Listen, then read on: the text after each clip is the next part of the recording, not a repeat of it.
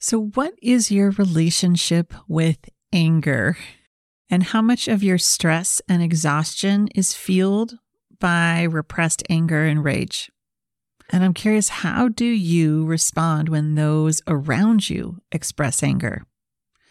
Our experiences in life, our experiences at our places of work and education, and our conditioning from culture all play significant roles in how we view and, most importantly, respond to anger and rage within us and around us. Plus, so many personal and professional development teachings tell us how to suppress anger instead of encouraging us to integrate and learn from our anger. These approaches, and many really, I think, are well meaning, teach us to shut down our anger and celebrate when we repress it without concern for the cost to our physical, relational, and emotional well being or the systems in which we live and work. How we develop such a quick reflex to suppress and fear our anger makes sense.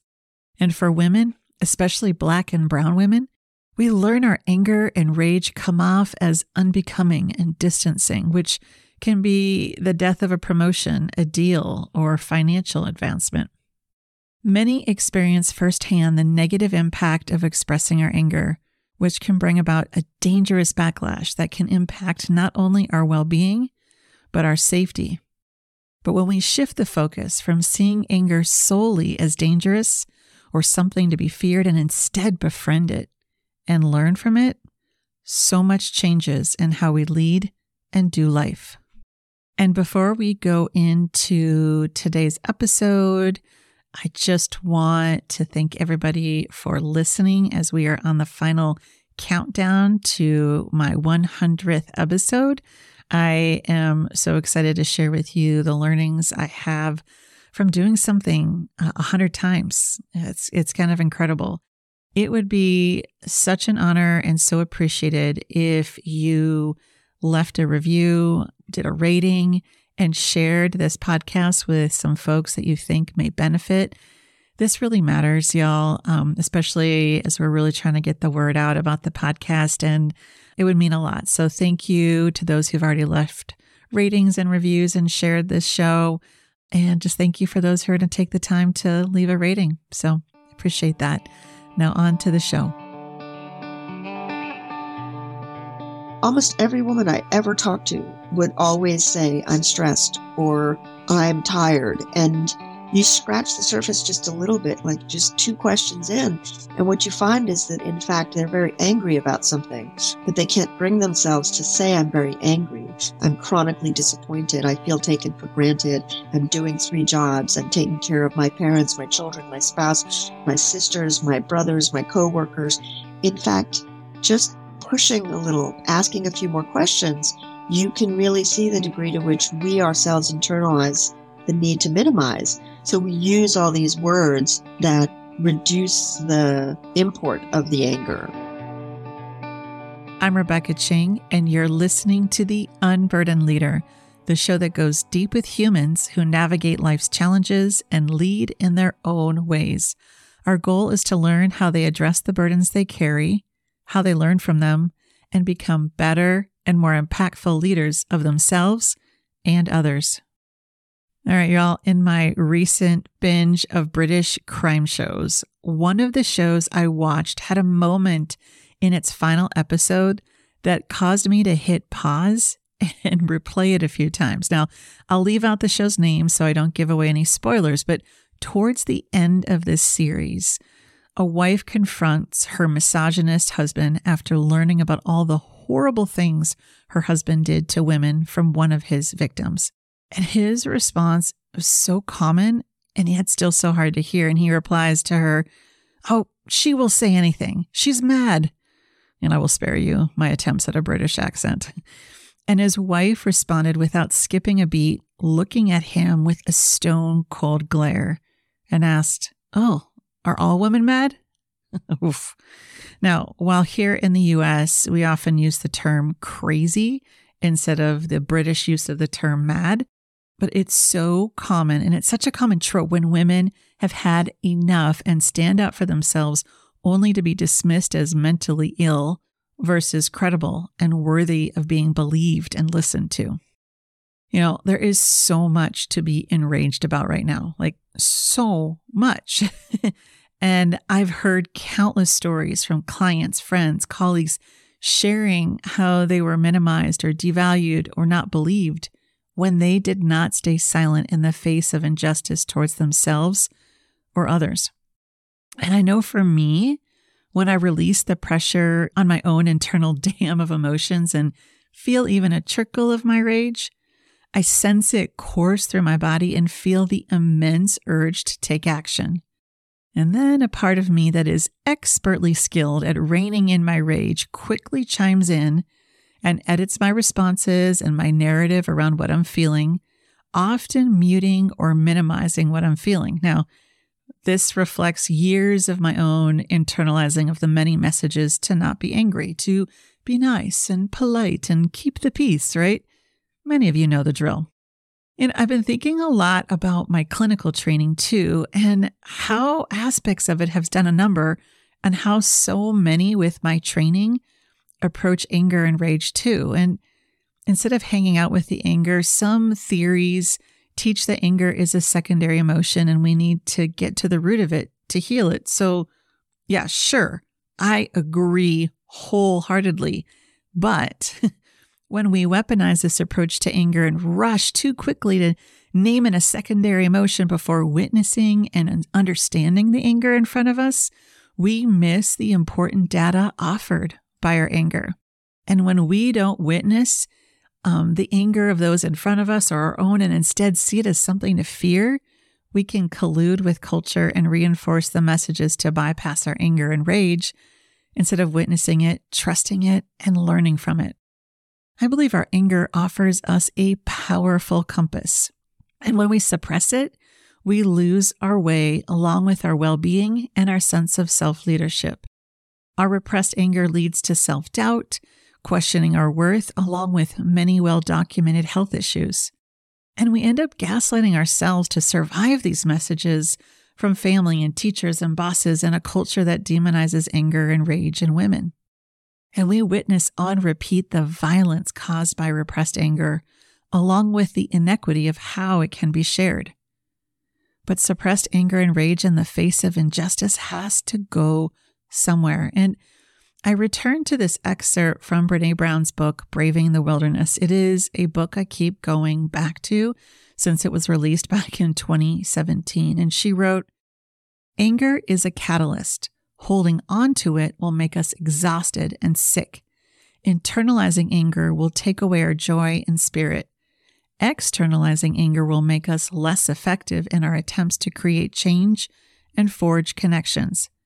It's an emotion that we need to transform into something life giving love, change, compassion, justice. Or sometimes anger can mask a far more difficult emotion like grief, regret, or shame, and we need to use it to dig into what we're really feeling. Either way, anger is a powerful catalyst, but a life sucking companion. And I really see anger as our CTA, right? It's our call to action. When we fear, don't trust, or respect our anger's CTA, we miss important data and stay frozen, leaving us trapped in our rage. And when we feel frozen and trapped, this would happen to any living creature. This activates any burdens of trauma we hold, leaving us holding a lot of emotion that eventually turns on us or explodes outward in a way that does not align with our values. Now, I think it's really important to note that we need to make sure we differentiate between feeling our anger and responding to it, though they often get conflated. And the space between feeling your anger and responding happens lightning fast, often before we can put language to what just happened. And this is what we call, in my line of work, the work the work of building emotional capacity and emotional literacy.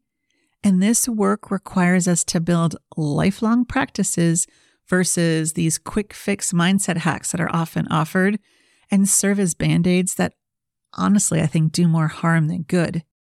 The rhythms and repetitions of internal family system self leadership practices, Brene Brown's shame resilience practices, and a systems lens on change are the practices I use myself and teach my clients.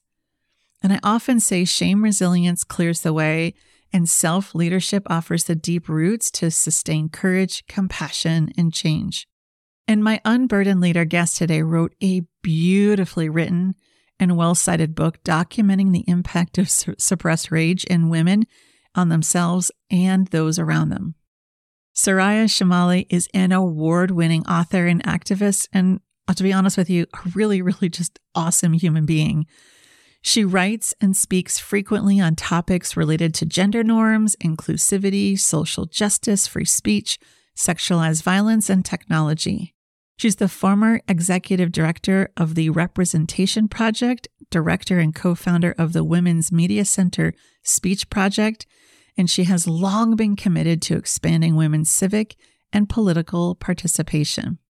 Soraya is the author of Rage Becomes Her The Power of Women's Anger, which was recognized as a best book of 2018 by the Washington Post, Fast Company, Psychology Today, and NPR, and is also a co producer of a WMC PSA highlighting the effects of online harassment on women in politics in America. Her work is featured widely in media, documentaries, books, and academic research. And as an activist, Soraya spearheaded successful campaigns of challenging corporations to address online hate and harassment, restrictive content, moderation and censorship, and institutional biases that impact free speech. Now, listen for when Soraya talks about what happens when we ignore our anger and let it fester. Pay attention to when Soraya talks about how we rationalize men's anger and women's anger and the important differences between the two perspectives in our culture. And notice when Soraya talks about the intersection of gender roles and anger suppression. Such wisdom here and so much that I think you'll want to pause and take notes. So be ready for that. Now, please welcome Soraya Chemaly to the Unburdened Leader podcast.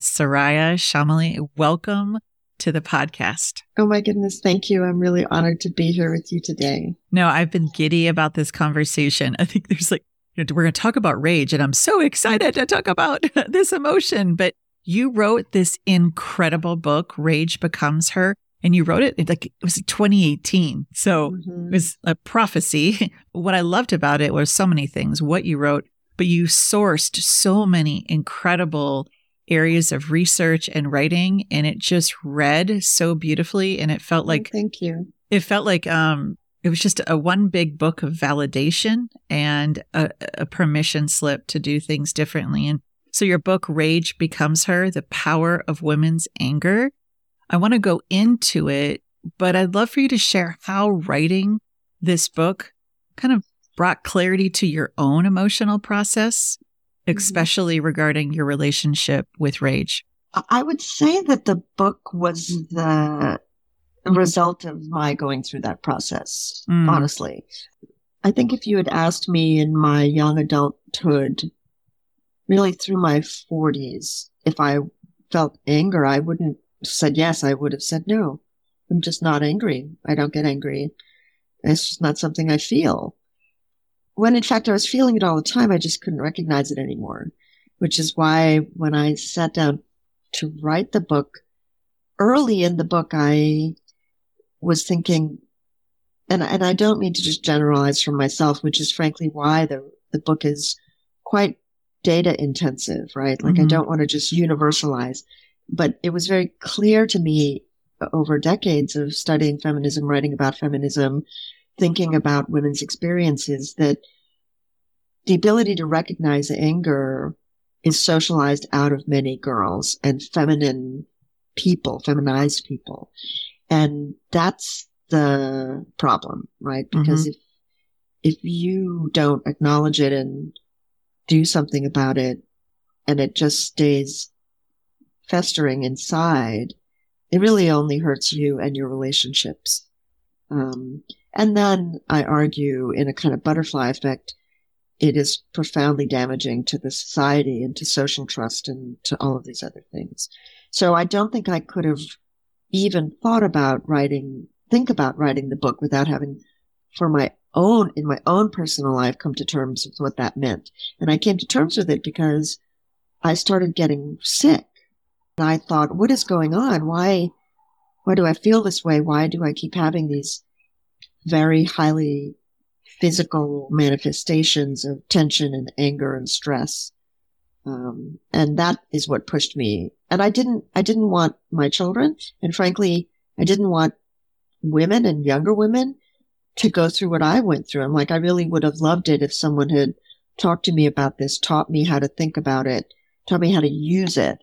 Um, so I, I kind of envisioned the book as that kind of resource. Yeah, it, it really is radically different because I will say we're taught how to not show our anger and our rage. That I could I could go through so many different stages in my life from right, you know, family to school to jobs. So it really is an, a good reframe. And you know, let's be let's be honest, there is so much to be angry about right mm-hmm. now, even enraged and outraged nowadays. And you know, I was even thinking just before this conversation, you know, about rage and how it di- I guess when I ask, how do you define rage? And mm-hmm. how would you differentiate it from outrage?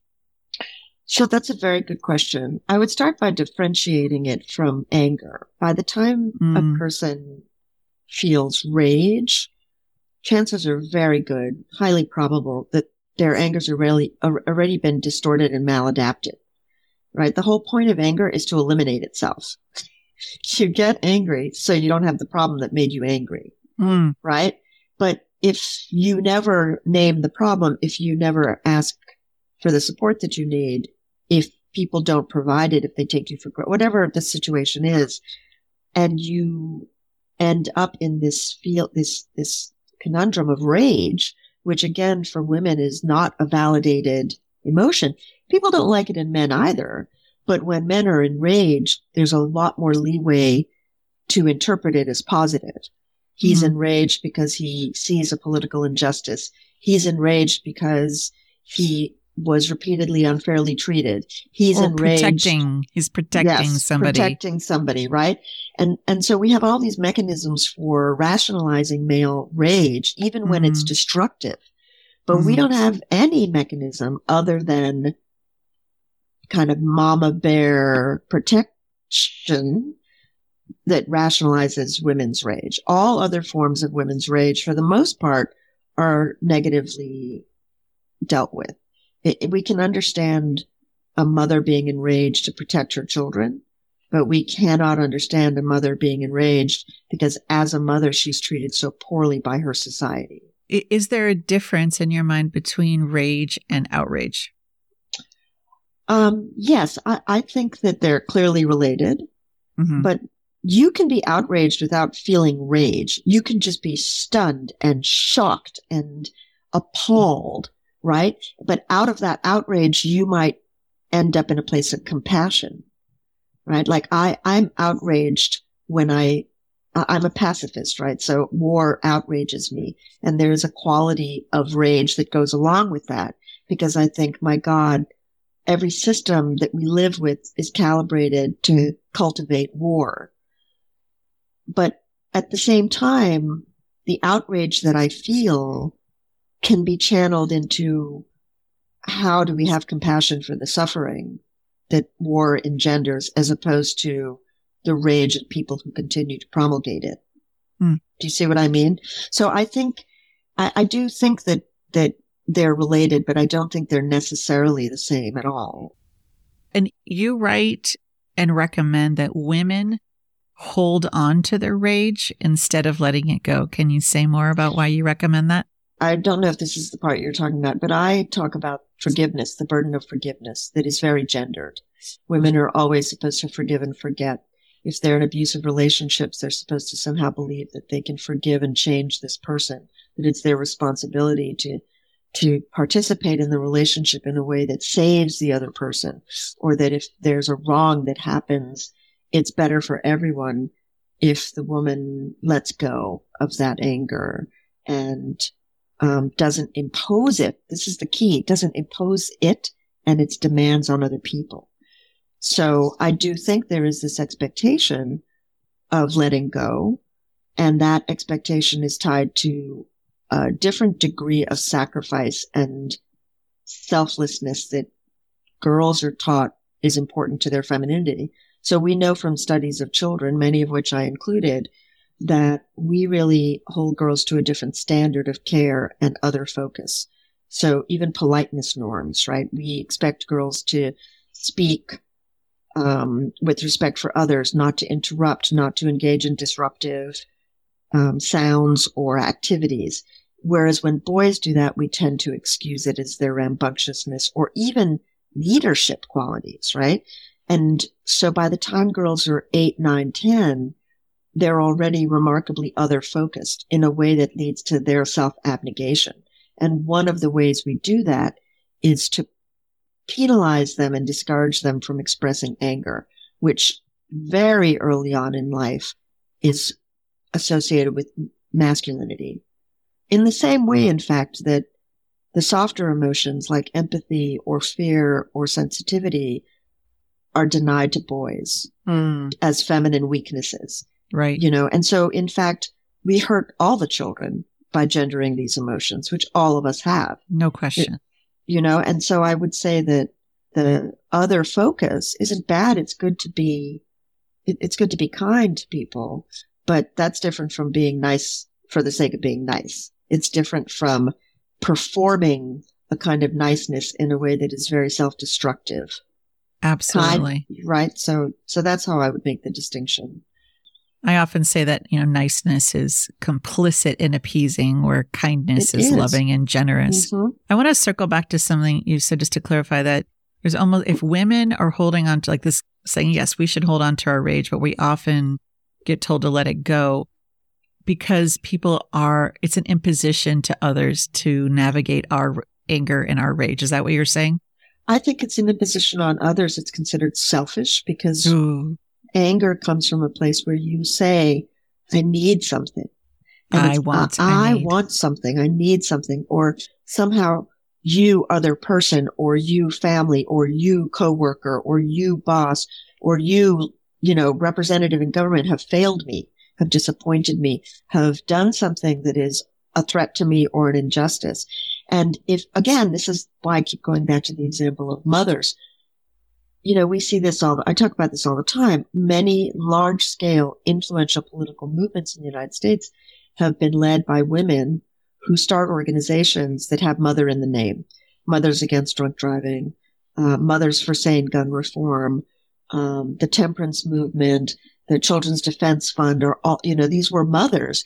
And as long as women tip their hat at the idea that their primary role is maternal and that they're doing it on someone else's behalf, we understand that anger. Hmm. But, you know, we aren't, the society is not happy. Like imagine if there was a single women for gun control or single women for temperance or like you can't, it's so absurd because the culture just can't even fathom that, right? But as long as mothers are acting as mothers and reinforcing that fundamental sex segregated role in society, then they can do and say a lot more. But otherwise, they're selfish. You nailed it. That's exactly what I've heard on repeat for decades. That if I say I'm mad, I'm bothered, the internal dialogue is, I am just so selfish. And so there's that self silencing. Yes. Right. What right do I have? I shouldn't yes. be putting, what right do I have? And the other thing too is one of the defining characteristics of masculinity is agency and self sufficiency. Whereas we're taught that for women, it's relationality and dependence, not even interdependence. We think of women as dependent because they need the protection of men or stronger people. And so to be angry threatens to break those dependencies and relationships. So many women these days, I, I see all these trends about mental load and emotional labor. And, you know, a lot of it is that. A lot of it is the fact that you are supposed to keep all the machinery moving without imposing on people ever the fact that you're doing it or exhausted from doing it or disappointed because other people aren't helping you to do it or t- just not doing what they're supposed to. My my brain is spinning a little bit too as I'm thinking about this about how there's almost this sense of a woman's rage is disconnecting. It's counter to Yes. our role. Yet those moments in life where I've had like shared righteous anger, it's been Mhm. connecting, It's Yes. been healing, it's been validating, and it's led to other emotions and other experiences. But Joyful ones and creative yes. ones. Yes. there's such agency and creativity in it, but it's not like I think some of that term like outrage porn. It's not like Yes. just something where it it feels exploitive and people kind of manipulate, especially on social media. But yeah, I just think that's the fear is I'm going to lose community. I'm going to lose connection. I'm breaking the rules. And we are because of how we've been conditioned. right. But that place where that, where my righteous anger and rage has been welcomed and validated has led to deepening connection and learning too. So right. And greater intimacy. I, I would greater say how, intimacy. Yeah. Yes. Say more. how can how can you have a, a truly reciprocal, egalitarian, intimate, caring relationship with people, a spouse, child, parents, whomever, friends, if you can't tell them what you need and think that they're okay with that. Like a lot of women are so fearful of saying what they need because in fact there's a huge risk, which is that they'll learn that there isn't reciprocal care. yeah. That that the response is, okay, so what? Stop complaining. I'm not changing. I'm not doing. And that's a really hard thing because then what? Yeah. You know? And that's, that's a wall that a lot of people hit and, and there's some hard decisions. And That's exactly right. that's where a lot of acquiescing comes into play and a lot of suppressed anger. And I want to Mhm. get into the the impact of that in a minute, but I I want to ask you about another statement that you wrote about saying that you believe anger doesn't get in the way of women being Mhm. heard, but it's the way. And I want you to just I know you're touching on this a little bit, but walk me through your thought thought process for this approach. Every political movement Mm. starts in anger. Someone feels an injustice. Someone sees something wrong. People coalesce around their outrage or their need or the necessity of their understanding the situation that they're in and having to change it. And so I start off by quoting Audre Lorde, who wrote extensively about this and who said there's so much information in the anger that we have. You know, so why don't why don't we listen to it? You know, and so when we detach anger from femininity, when we socialize girls to distance themselves from this very key defensive emotion, they lose access to that information. You know, and so, in fact, the expression of anger is almost incidental because just speaking out loud with clear thoughts and asking for change makes you angry. You know, there's no right way to do it. So that if you're a young woman, a girl, no distinction is made, as I tried to describe, between being assertive and confident, being considered aggressive, and being angry. You can be assertive without being aggressive or angry. You can be aggressive without being angry.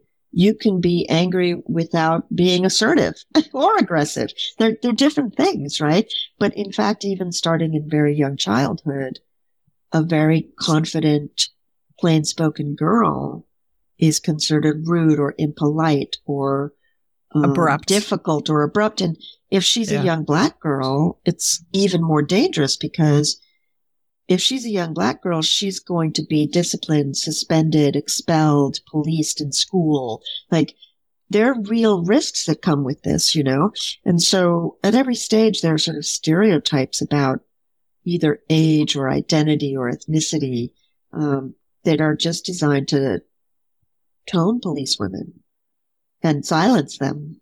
And I'm I'm raising a, a neurodivergent daughter, you know, Mhm. and and just even how we experience folks who process information, who Yes. communicate differently based on their wiring too Mhm. and their way of experiencing the world and information and emotion. So there's a lot layered Yes. in that too. especially I would say with neurodivergent girls who it's much more difficult for them to recognize and conform to societal norms that are imposed on all of us. So in fact, very often also neurodivergent children will experience heightened anger and frustration. And that makes it doubly difficult, right? Because not only is that a way of saying, I have needs, I have something's not working, something, you know, is causing me to feel stress or threat or whatever the feeling is. But then instead of listening to what the person is saying, and this happens to women throughout their lives, people get angry at their expression. Yep. Yep. And the masking is exhausting. It's debilitating. And Right. it can lead to mental and physical implications. And we miss out on so much um, in that. That's right. And girls especially get to be very good at masking at a very early age. So good. They're so young when they're already masking. And that's because all along we've, we tend to have, then this is lots of studies. Anybody can go look them up, but Mhm. we really do hold girls to a different standard. And this is really interesting to me in the education system. People, you know, for two decades now, we've been hearing about the boy crisis in education and there are some legitimate concerns. But For in sure. fact, girls in schools might be betting, getting better grades, a lot of that has to do with the fact that they might be conforming and quiet because they're expected to be in much greater numbers and then they're rewarded for doing it. And so they may not even be understanding the work that they're doing. But once they're not disruptive, people are like, oh, she's doing so well. And that's really bad for everybody too. You also believe that saying, just saying, I'm angry matters for women and our society over our standard default of self self silencing. So to be able just to name, I'm angry. Can you say more about that? yeah, I think I think there's self silencing, clearly damaging, but easily socialized, right? But beyond the self silencing, there's also the persistent minimization. Oh, it's nothing. Oh, I'm just a little tired. That was really irritating. Um, Mhm. I'm stressed. You know, I, a few years ago, I really realized if I bump into a man who's a friend and I say, how are you? Chances before COVID, certainly were pretty good. He would never say, I'm so stressed. I'm really exhausted. I, you know, I don't get much sleep. He'd probably say, I'm good. Thanks. Work's good. Or, you know, whatever. But almost every woman I ever talked to would always say, I'm stressed or I'm tired. And you scratch the surface just a little bit, like just two questions in. And what you find is that in fact, they're very angry about something, but they can't bring themselves to say, I'm very angry. I'm chronically disappointed. I feel taken for granted. I'm doing three jobs. I'm taking care of my parents, my children, my spouse, my sisters, my brothers, my coworkers. And so in fact, just pushing a little, asking a few more questions, you can really see the degree to which we ourselves internalize the need to minimize. So we use all these words that reduce the import of the anger. I, I, I agree. And I just think about a lot of my, I this wonderful community of mom friends too, but it's also occupational hazard with my training Yeah. as a psychotherapist and as a coach, right? That if I go too deep too quickly, they're like, ah, you know, because if they were, they're like, Yeah. okay, see ya, you know, but that if to acknowledge that, it's like a house of cards. Yes, and there's I almost agree. this, there's that protection too, that if I, I don't have the space to even go there, right. is what I sense from a lot of incredible folks just trying to keep it all with you. together. it's one of the reasons I thought I am a writer, but I did think this was very interesting. Narrative therapy, writing things down. It engages a different part of the brain, Yep. but it's also slows you down, right? That fear you described, I think is real. If you have to sit there and you think, let me write how I'm feeling. And can I say the words? A lot of women can't. I couldn't, right? For the years, I, I would never say I'm angry. And then I thought, but wait, why won't I say it? What am I scared of? What's Yeah. going to happen if I say I'm angry? And why is that inhibiting me? Right. And so I do say it's important to use the words.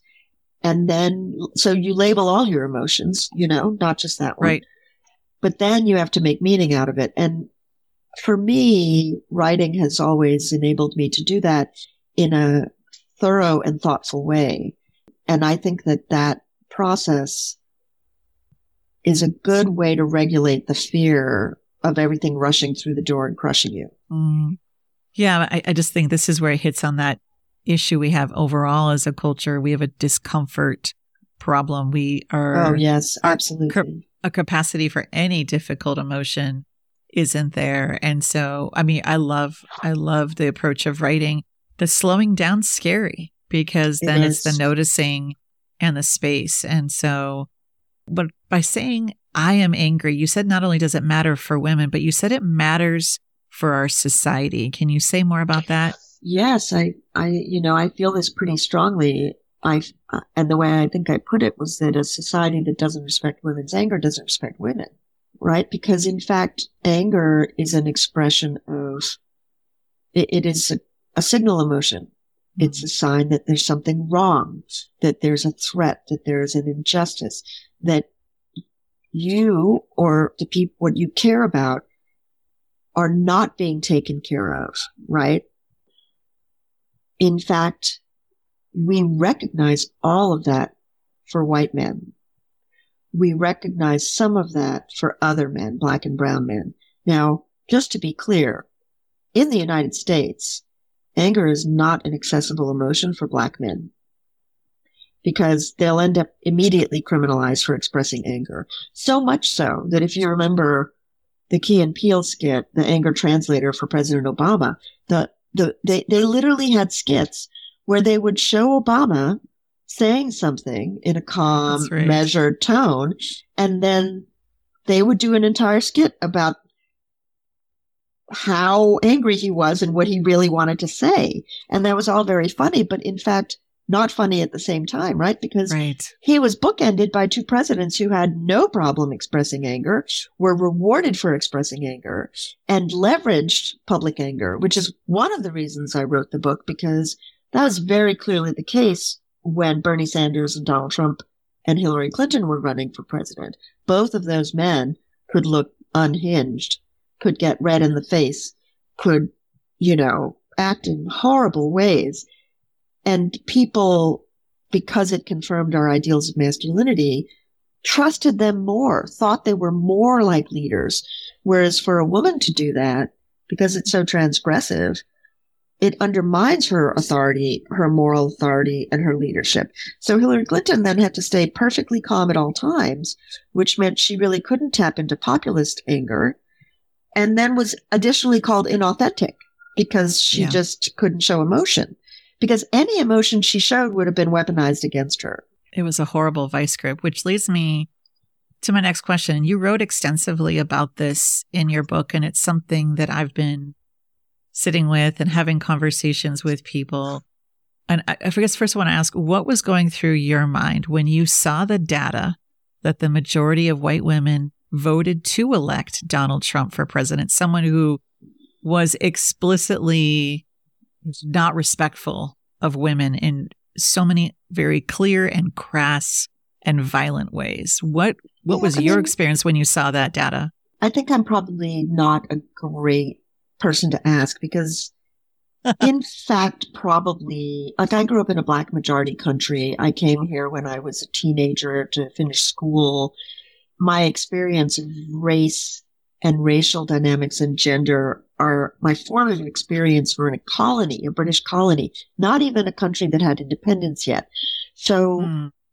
I'm still in the process decades later of figuring out race in America, right? Like just th- thinking about the differences. And so as a young woman feminist in high school and college, my feminist formation was in a lot of black radical thought. So it was not surprising to me that white mm. women voted for Donald Trump. It was disappointing. It was frustrating, but it was, I could understand it. I could, ra- I could understand exactly why they voted for Donald Trump.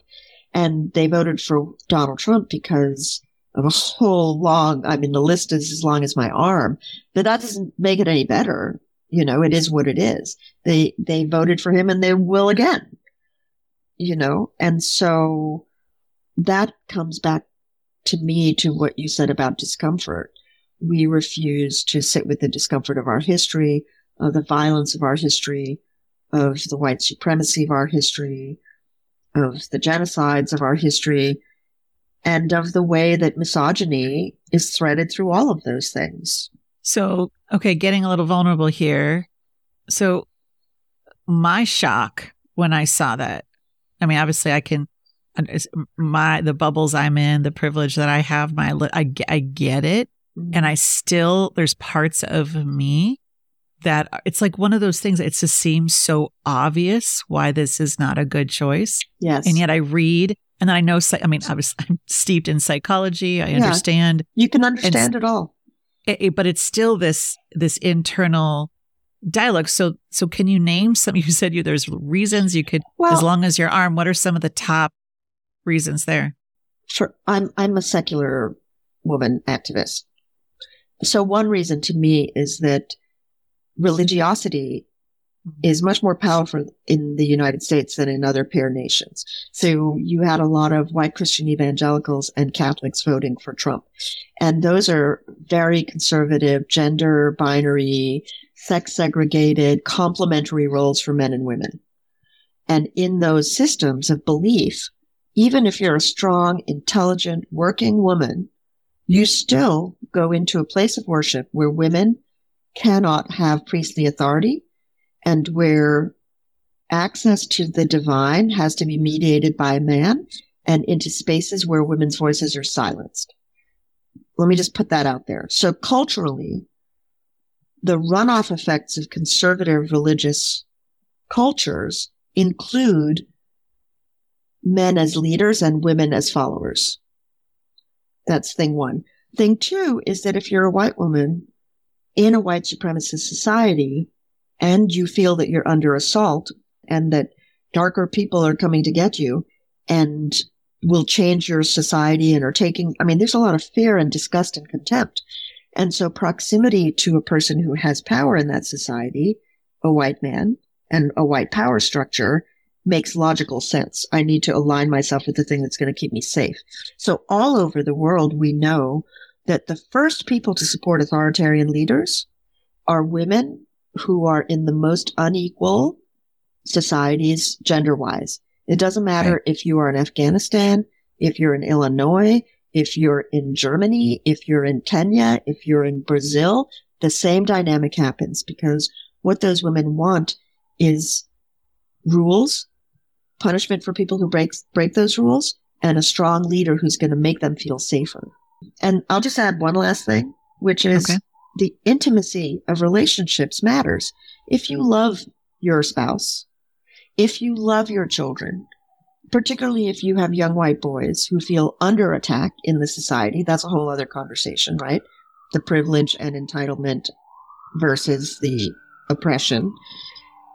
So it's a complex equation, right? For we need white women to break with whiteness in order to find a path to a saner gender gender relationships you know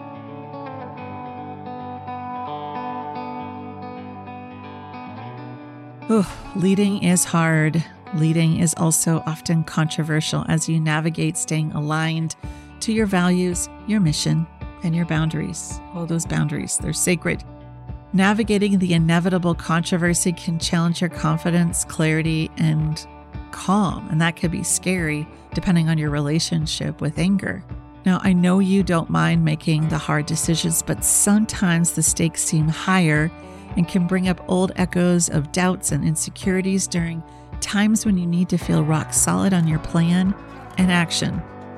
Finding a coach who gets the nuances of your business and leading in our complex and polarized world can help you identify the blocks that keep you playing it safe and small. Leading today is not a fancy title or fluffy bragging rights. It is brave and bold work to stay the course when the future is so unknown and the doubts and pains from the past keep showing up to shake things up.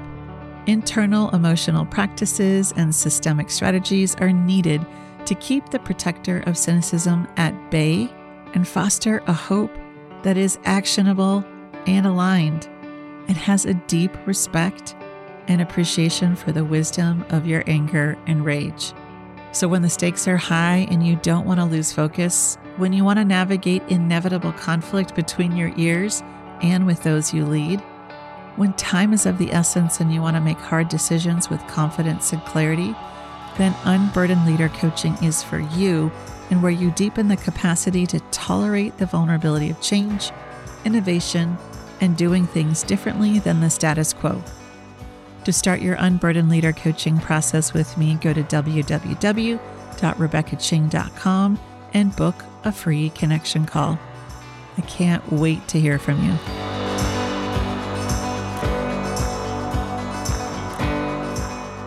I want to get to some of the very juicy, powerful quotes from your book that I'd love for you to elaborate on. This one mm-hmm. just like jumped out at me. You, you said, Self help is a neoliberal view saying that everything is the fault of the individual.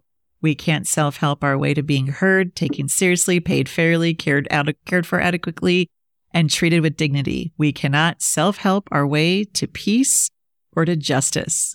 Can you right. say a little bit more, even though that's a whole conversation yeah, too? I mean, I think, you know, I, I think the summary of that is you need self help when you're not being helped when your society mm-hmm. doesn't care for you, when the people around you cannot possibly meet your needs because you're living in systems that are designed to deny your rights and your needs.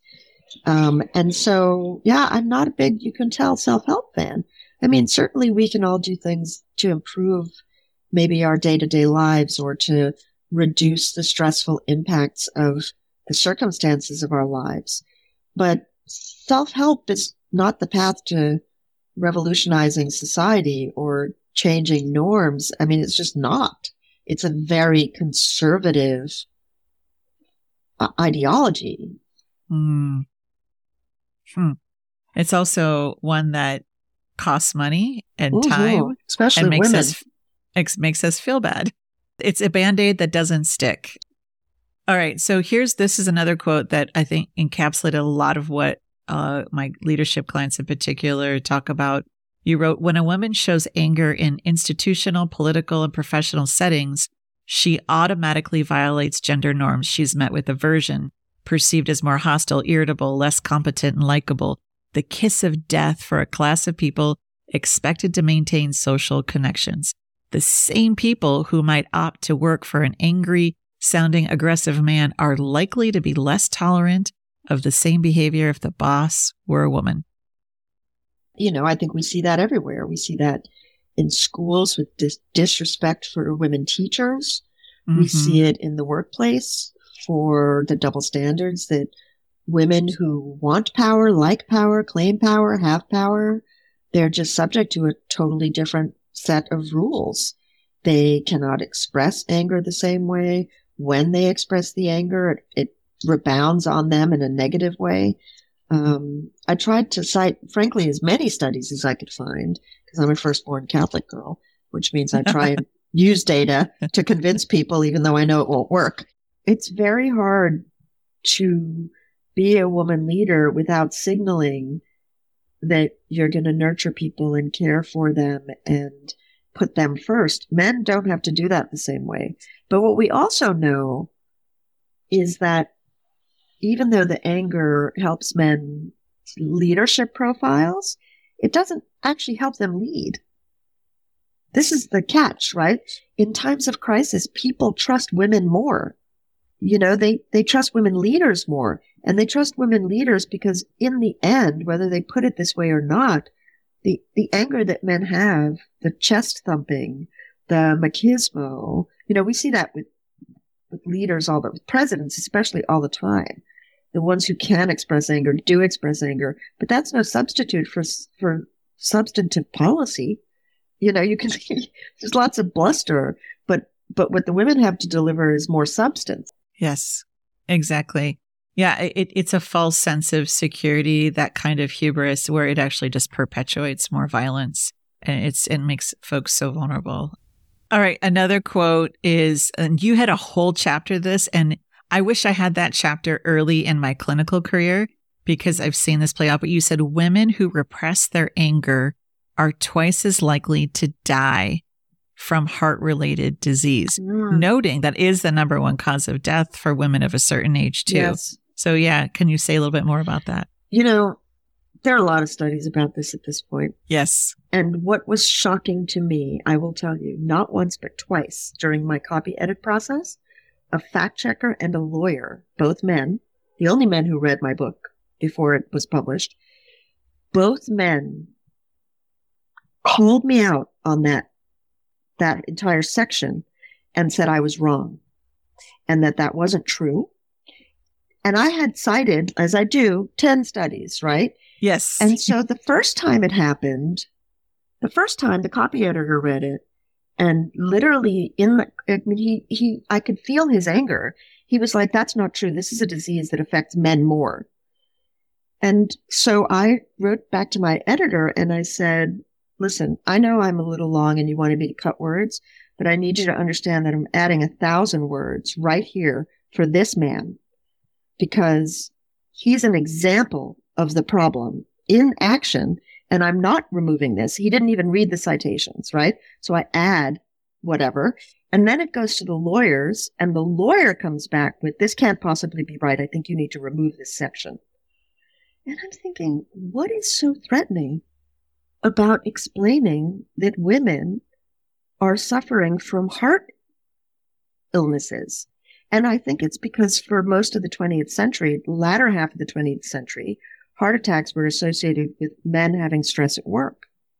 So Ah. in fact, the fact of heart attacks is like a masculine thing. And I'm like, no, actually, don't fight with me. Fight with the CDC, fight with Johns Hopkins, fight with Brigham Young, fight with Mass General. Like it's, I'm literally just sharing information that you don't like. But yes, and it's not just the heart, right? It's everything. It's autoimmune disorders, self-harming Right. behaviors, anxiety and depression. Um, there's so many things that suppressed and repressed anger are, are part of, not necessarily direct causation, pain regulation, right? Like Yes. the list just went on and on. Yeah, the autoimmune piece has been really fascinating to watch. I see that when people have healed, whether it's from like complex PTSD or long term eating disorder, and then all of a sudden there's like more stuff that comes up. Right. But the complex trauma piece has been pretty consistent hmm with folks who um, have had, you know, a lot of tr- relational trauma in their background hmm and then have these autoimmune struggles. Okay, this one also stood out to me.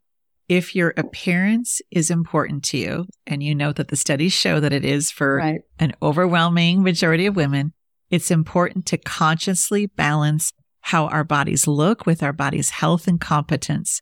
And then you add self objectification makes it hard to feel your anger or do anything about it. Can you Mhm. say more? Sure. So self surveillance, which is that constant watching that we do of ourselves, our hair, our eyes, our weight, our pose. You know, there's so many ways that we learn to self surveil so that we look our best, so that we don't look too old, so that we don't look too young, so that we don't look too mad, whatever it is, right? There's self surveillance. Self objectification is a deeper quality of that, which is where our our bodies, we only see them from the outside as objects the way mm-hmm. other people see them. And really and truly one of the more disturbing facts that I've had to process in this work over decades is that in the United States, girls start sexualizing themselves and self-objectifying at the age of six. And they did some very Yep. clever studies to look at that. And when you self objectify, in fact, you lose the ability to feel your own sensations. Um, interoception, which is the ability to feel what's happening inside of your body, is reduced. Right. Um, so things like knowing, feeling your own pulse, um, you, you lose the ability to do that. Your heartbeat. So along the way, you also lose the ability to connect what's happening in your emotions with your body. And we tend to think that emotions happen in the brain, but in fact, it doesn't work that way. Nope. Right? Emotions are entirely embodied. Your cognition is embodied. And there's this rapid, which we don't, we can't even process it. It's just a back and forth throughout our entire system. And we lose the ability to recognize when we're angry. That definitely I know happened to me. Like I couldn't even, you know, the, whatever this, whatever it is, a racing heartbeat or the flush or whatever it is that might, you might have thought when you were seven, oh, that I'm angry about it. When you're 27, you don't have that sense. You're like, oh, I'm not angry. I must just be hot. And then three days later, you're like, oh man, I was fucking mad. But then, then it's too late, you know? Yeah. And the fact that it, it's still hard for folks to trust that we feel things and are processing things before we get language yes. around it. And to start to paying attention to our bodies. Yes. Yet that self objectification and the protection that happens and the, the masking and the yeah. conform all, I mean, but it, how that really does shut down our anger and other emotions. We're, we're shutting down our data center. Yeah. And we're hurting ourselves when we do it. Yeah. Yeah. And, and billions of dollars are spent to celebrate this process. Right. And it's, too. I think it's interesting too. I've just, I've just written another book about resilience and the bankruptcy Ooh. of resilience narratives. And the thing that's really striking to me is that women, of course, are much more associated with the body and with irrationality. And it became very clear to me along the way that we think emotions are irrational, right? And we think thoughts and then we have emotions. But in fact, that's also not true the way that whole equation works. But anger is rational, right? Like when yes. something happens and you have a response that is a rational response to the bad thing, you're going to feel angry. Like you don't feel giddy with happiness when something bad happens. That would be an irrational response, right? You become hysterical. That's irrational. But and mind you, I'm using the word hysterical with the full knowledge that that too is part of the problem, right? Like, like we've got seminal works in hysterical women, but I think that we really need to break down that mind body, rational, irrational dualism to get to the heart of this problem. No question. And that's the work where there's so much in the self help industry. Change your thoughts, change your life, yes. you know and mental all of these, and oh gosh, yes, yeah, all of that. And you you do a good job addressing this in your book. It's not about just raging on and spilling our rage no. on everyone without guardrails or respect and boundaries. You really do do a good job of talking about it's not whatever goes.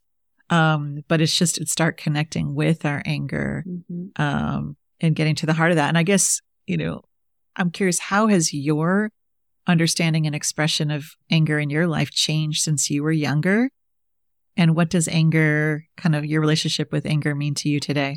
Well, I had to teach myself how to be angry.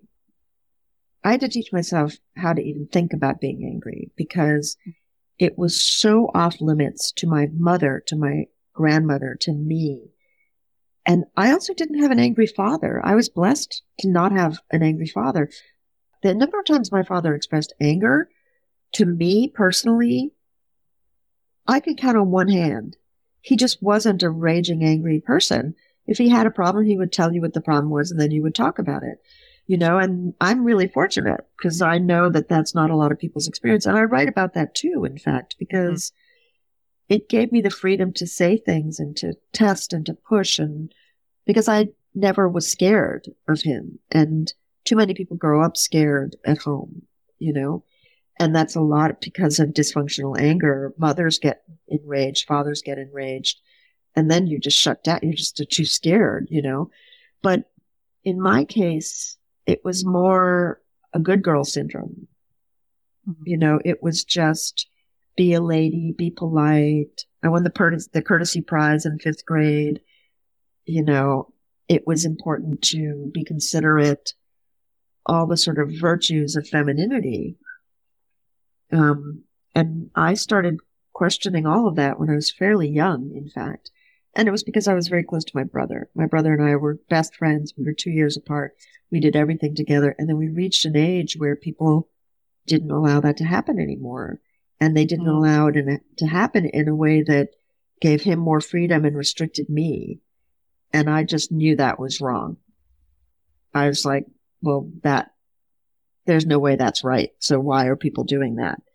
And I'm still on a lifelong quest to understand that question, you know? Mm. But I will say that I was driven to it out of necessity. I just thought, what is happening? I don't want to be sick and I don't want to feel this way. And so I better, I better understand what's happening. And it didn't take me long to get to this, to be honest. So, what are the stakes for all of us right now at this time to express our anger instead of silence it? Well, first of all, I, I want to acknowledge what we just talked about, which is that that's not an option for many people. Yeah. They are in dangerous situations. They're in vulnerable Yeah. situations.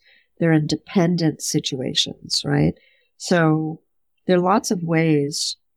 My, one of my goals was not so much that people should be out there expressing their anger, but that they should understand the ways in which it was self-destructive not to understand their anger. Right? So very few people ultimately are free to express their anger in productive ways. And that's the goal where we can all have all our emotions and feel safe and that we have trusted societies around, trusted, trusting people and societies. So let me reframe that because you're absolutely right, and I, and I appreciate you addressed that in your book too. That this is this is not an option or a luxury Right. for a lot of people in a lot of different situations. What are the stakes for those of us who can express our anger to do so um, and not silence ourselves in support, especially of those who are not able? I think that's very important, right? I think it's very important to say things on behalf of people who want you to say it and can't say it, to put a stake in the ground, to be public, to be active, to change the stereotypes. It's a funny thing. Stereotypes change all the time. They really do. They're not, they, they, they evolve. And so if you don't have an image of what positive productive anger looks like, you can't change the stereotype, right? The stereotype of the crazy woman, the angry black woman, the hot Latina woman, the sad Asian woman, the spoiled brat teenager, the old hag. You can't change any of those stereotypes until you have enough critical mass, till you have enough movement in the society that enables people to say, that's a lie. That stereotype is wrong. And look at what's happened as the result of women coming together in anger. Every feminist activist movement I have been part of, every intellectual movement I've been part of, starts off with pissed off women who have a good sense of humor, have unbounded energy, are willing to go out, ask for money, find money, organize, do what needs to be done, find friendship, sometimes find a lot of dissension, but are dedicated to making change. People have to do that in different ways. For some people, it's baking. For some people, it's painting. For some people, it's community activism. For some people, it's raising children in a different way than they were raised. It doesn't matter. You know, it's not, there's no rule about how people should channel their energy. And the anger is a form of energy, but you have to make meaning mm-hmm. from it and you have to, you have to have enough self compassion that you don't want it to hurt you anymore. That's incredible. Thank you so much. Um, before we go, I've got some quick fire questions that I Mhm. often ask guests at the end of our conversation. And I'm curious, what are you reading right now? Oh my God. Oh my God. I just read a book called Reproduction. I loved this book and I hated it at the same time. Do you know this book? I don't. Okay, hold on.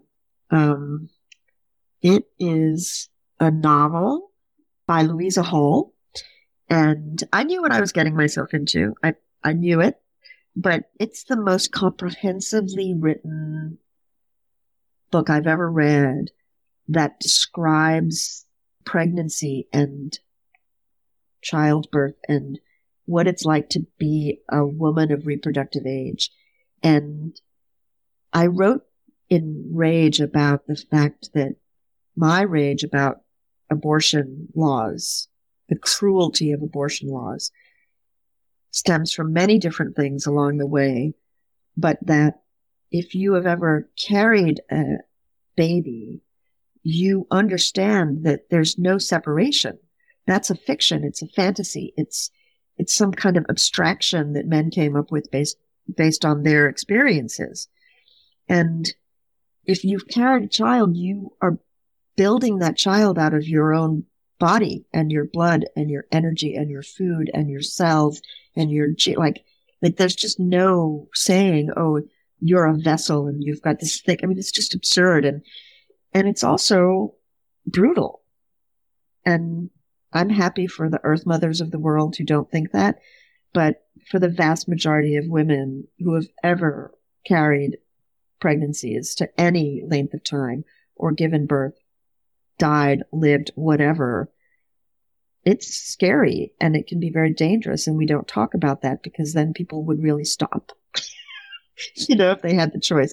This book does not hide any of it. Okay. Thank you for that. What song are you playing on oh, repeat?